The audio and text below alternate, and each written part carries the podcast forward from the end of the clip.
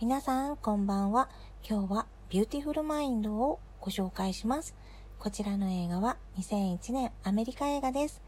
ジョン・ナッシュさんの半生を事実に基づいて芸術的にまとめ上げた映画になります。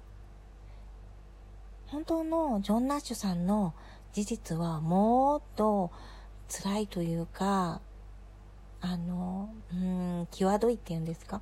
そういう感じだったらしいです。それを映画用に美しくまとめ上げたのがビューティフルマインド。簡単に言ってしまうと、ジョン・ナッシュさんの統合失調症の、なんて言うんでしょうね、治すまでの、治るまでの道のりみたいな感じです。ナッシュさんは本当に天才？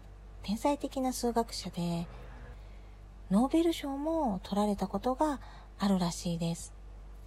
そんな天才的な数学者の人も統合失調症になってしまって見えない人に話しかけたり話されたりないところに行ったりあったりみたいななんかそういうことってあるんだなというか脳っていうのはすごいぶっ飛んでるんだなっていうふうに思わせてくれた映画でした。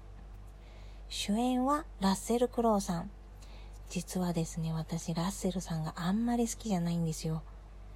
なんであんまり好きじゃないかっていうと、レ・ミゼラブルのすごく嫌な監修役だったんですね。私、ヒュー・ジャックマンさんが大好きで、ヒュー・ジャックマンさんをいじめているラッセル・クロウを見た時に、本当にムカついて、もう本当にこいつ本当ムカつくって思ったんで、ラッセルさんあんまり好きじゃなかったんですね。でもこのビューティフルマインドを見て、ああ、素敵だなーって思いました。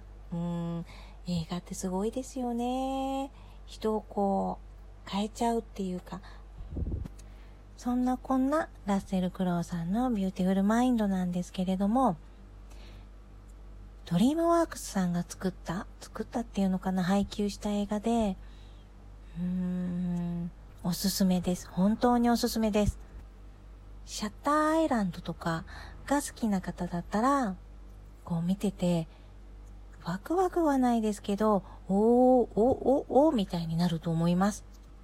これが実際に、ジョン・ナッシュさんが体験していたことっていうのでも、すごいびっくりで、ああ、大変なんだなというか、ナッシュさんも大変だけど、奥様もすっごい大変だったし、すっごい辛かっただろうなって思いました。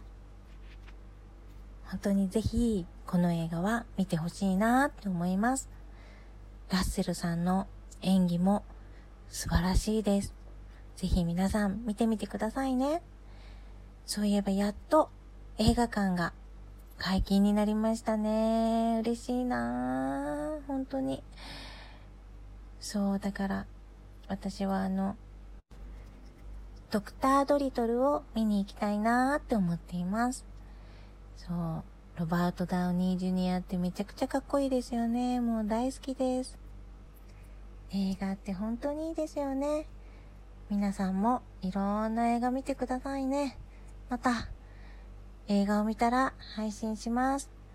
うだうだなおしゃべりにお付き合いいただきありがとうございます。